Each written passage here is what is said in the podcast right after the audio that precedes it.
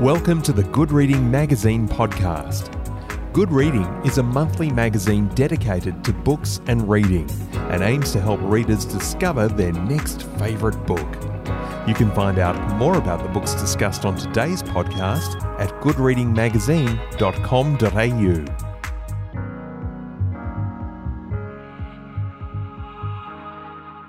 The rigs pointed skywards out of the surrounding sands like some alien structure from another planet.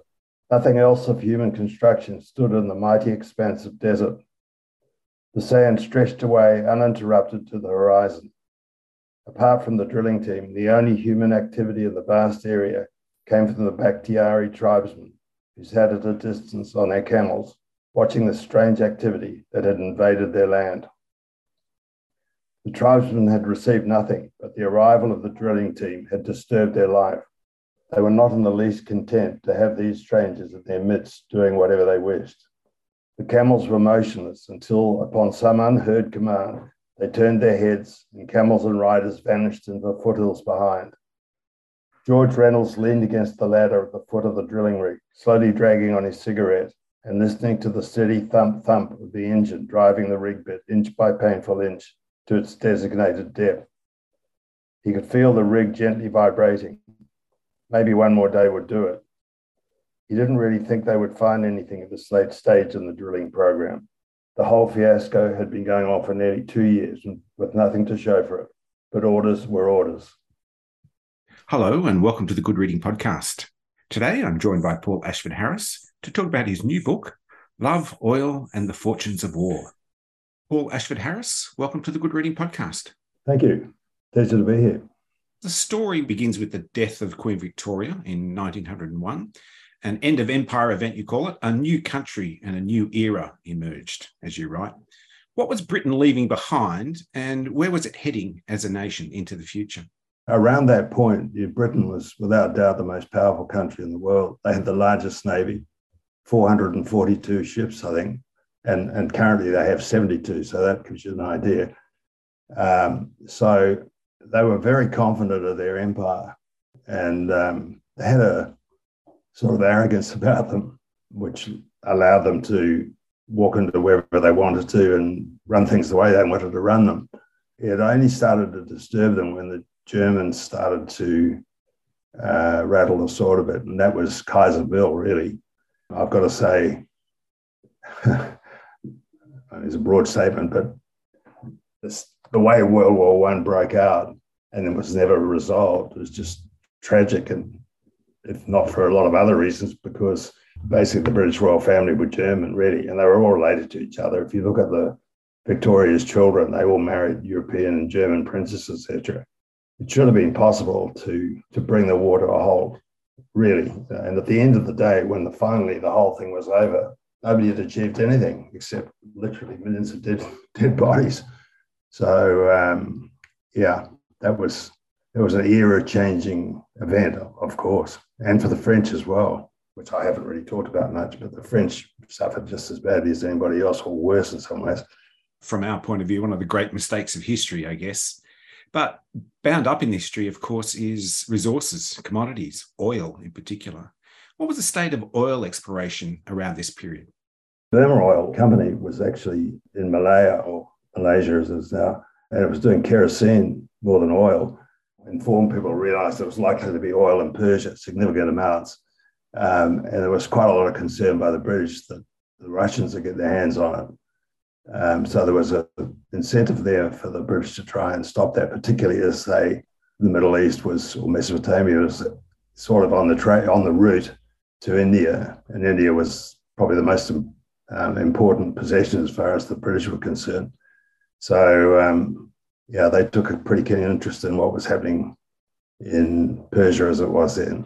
And to what degree did Britain rely on oil to fuel its economy and to maintain the reach of its empire at that time? Well, hardly at all, actually.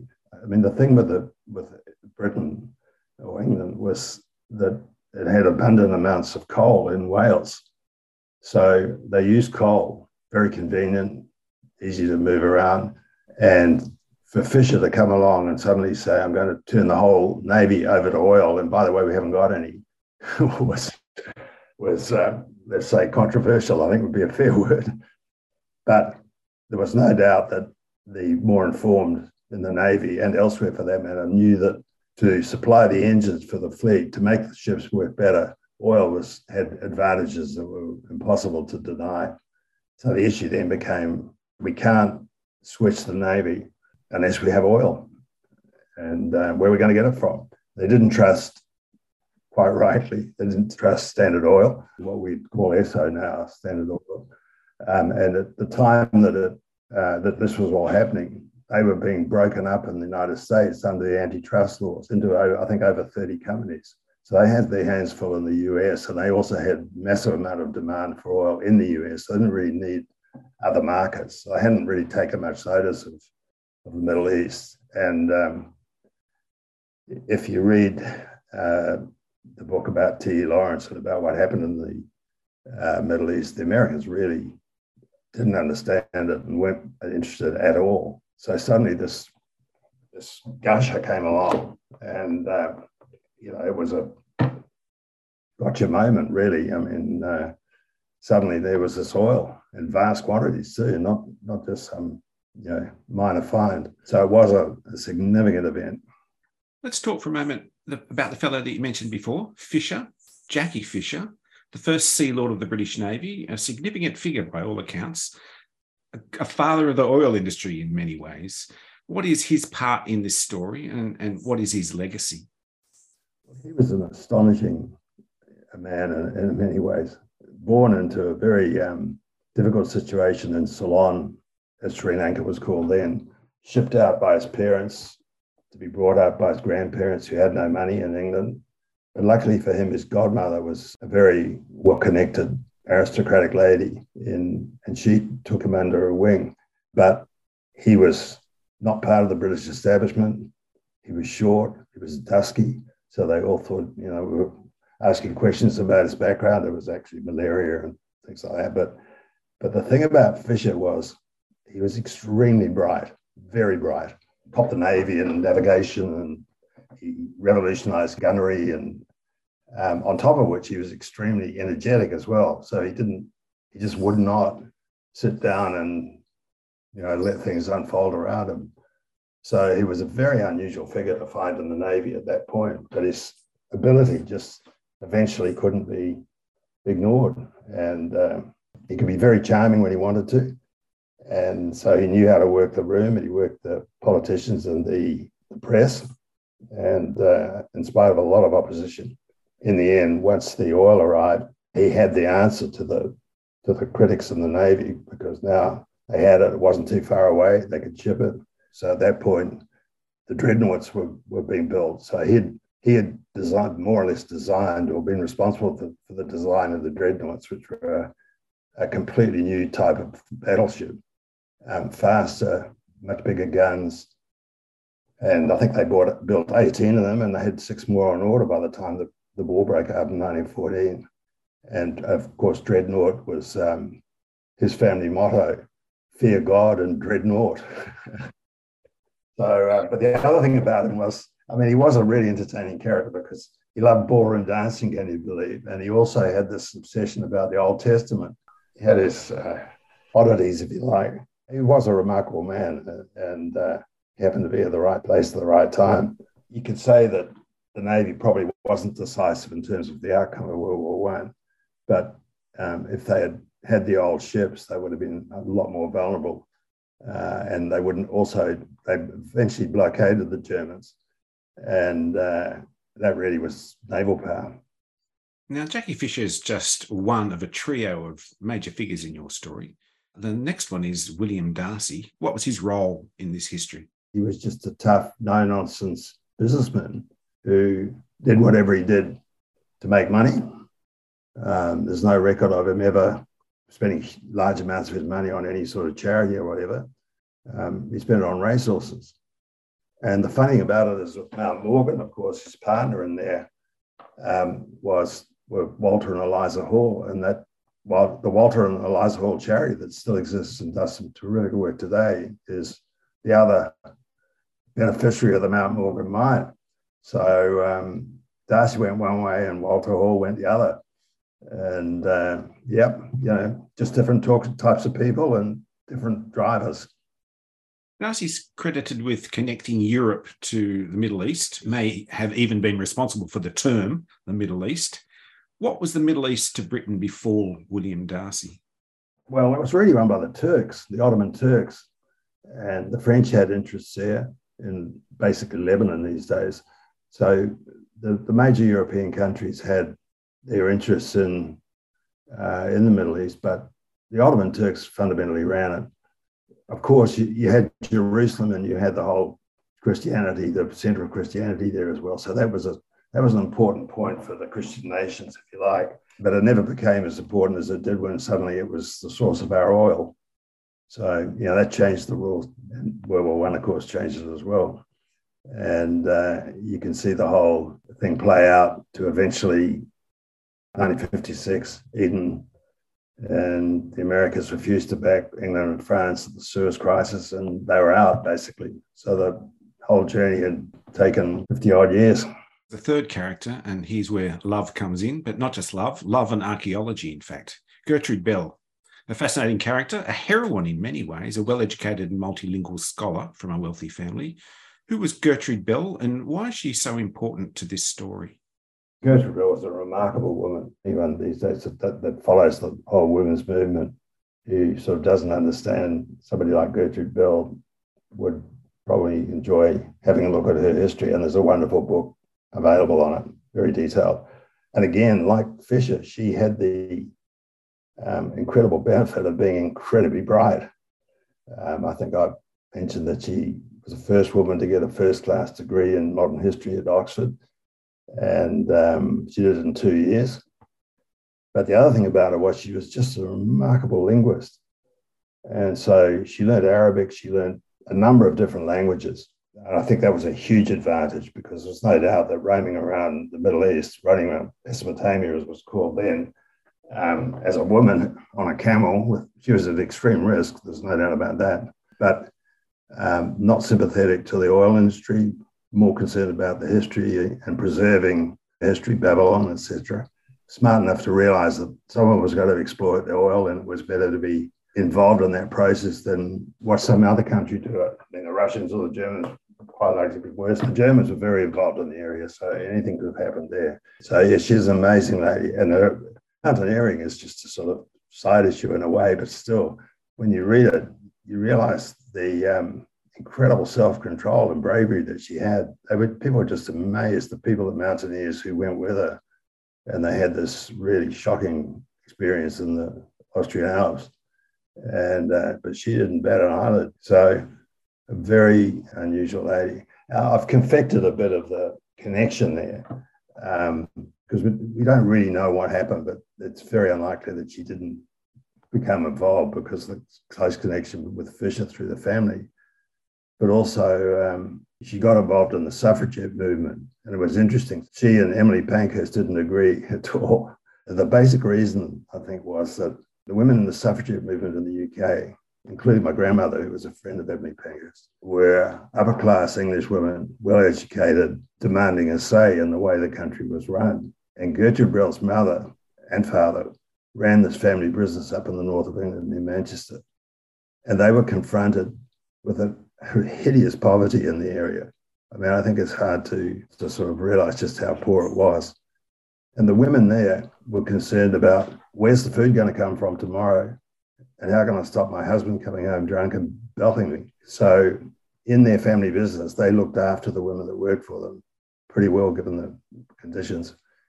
And so, I think Gertrude had a, influenced by her mother, had had a mission really to improve the lot of working women and voting or not was a sort of side issue as far as she was concerned.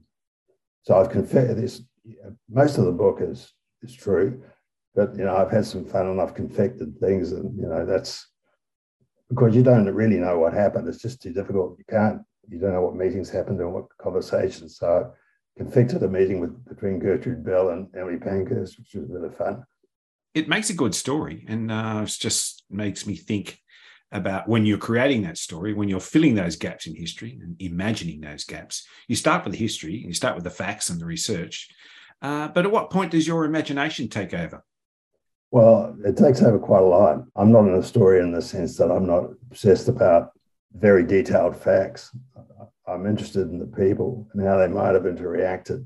Yeah, I've had a bit of fun with that. And and uh, look, you know, I think anyone who's who's really a dedicated historian needs to go and read the history. And but when when you go back that far, it's quite difficult to actually um, really get down to the nuts and bolts because it's not the records are sort of not that easily assessed. Were you always interested in exploring the the human drama behind the scenes, if you like, and and of course at the same time the political drama?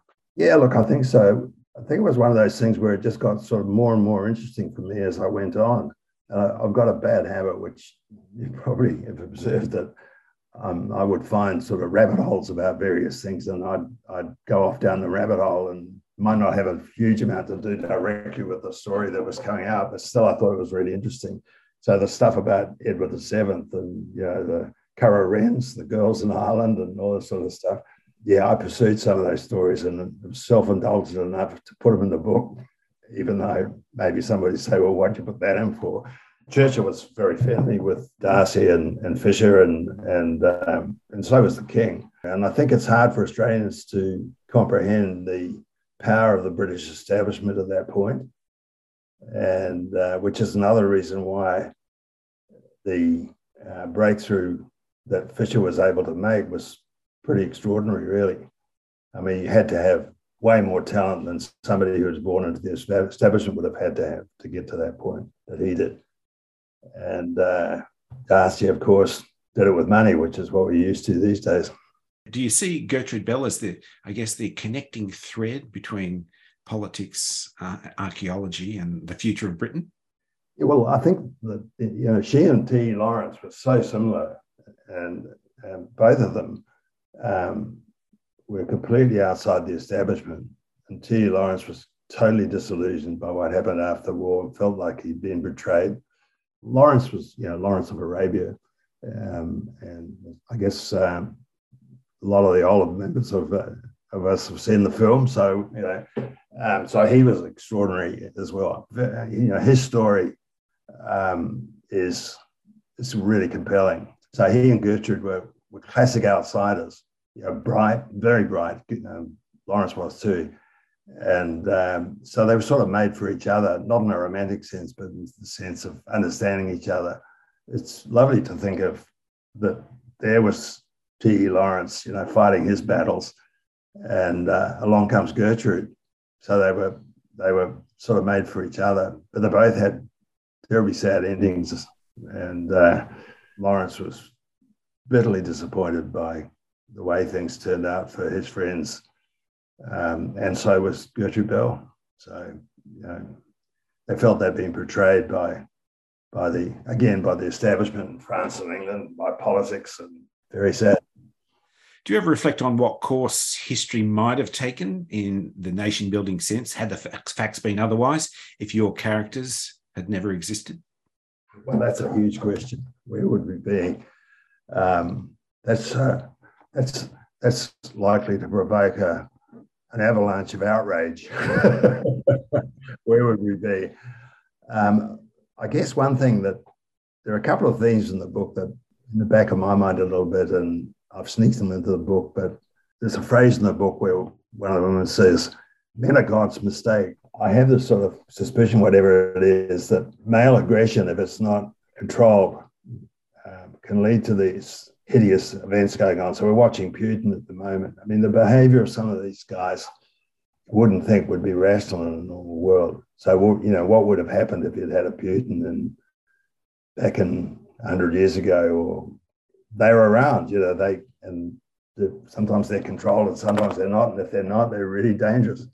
And I guess, um, you're going back to Kaiser Bill, really, you know, I mean, it was an idiotic war. And the fact they kept on fighting it, just kept on fighting, he disappeared basically, left them to it.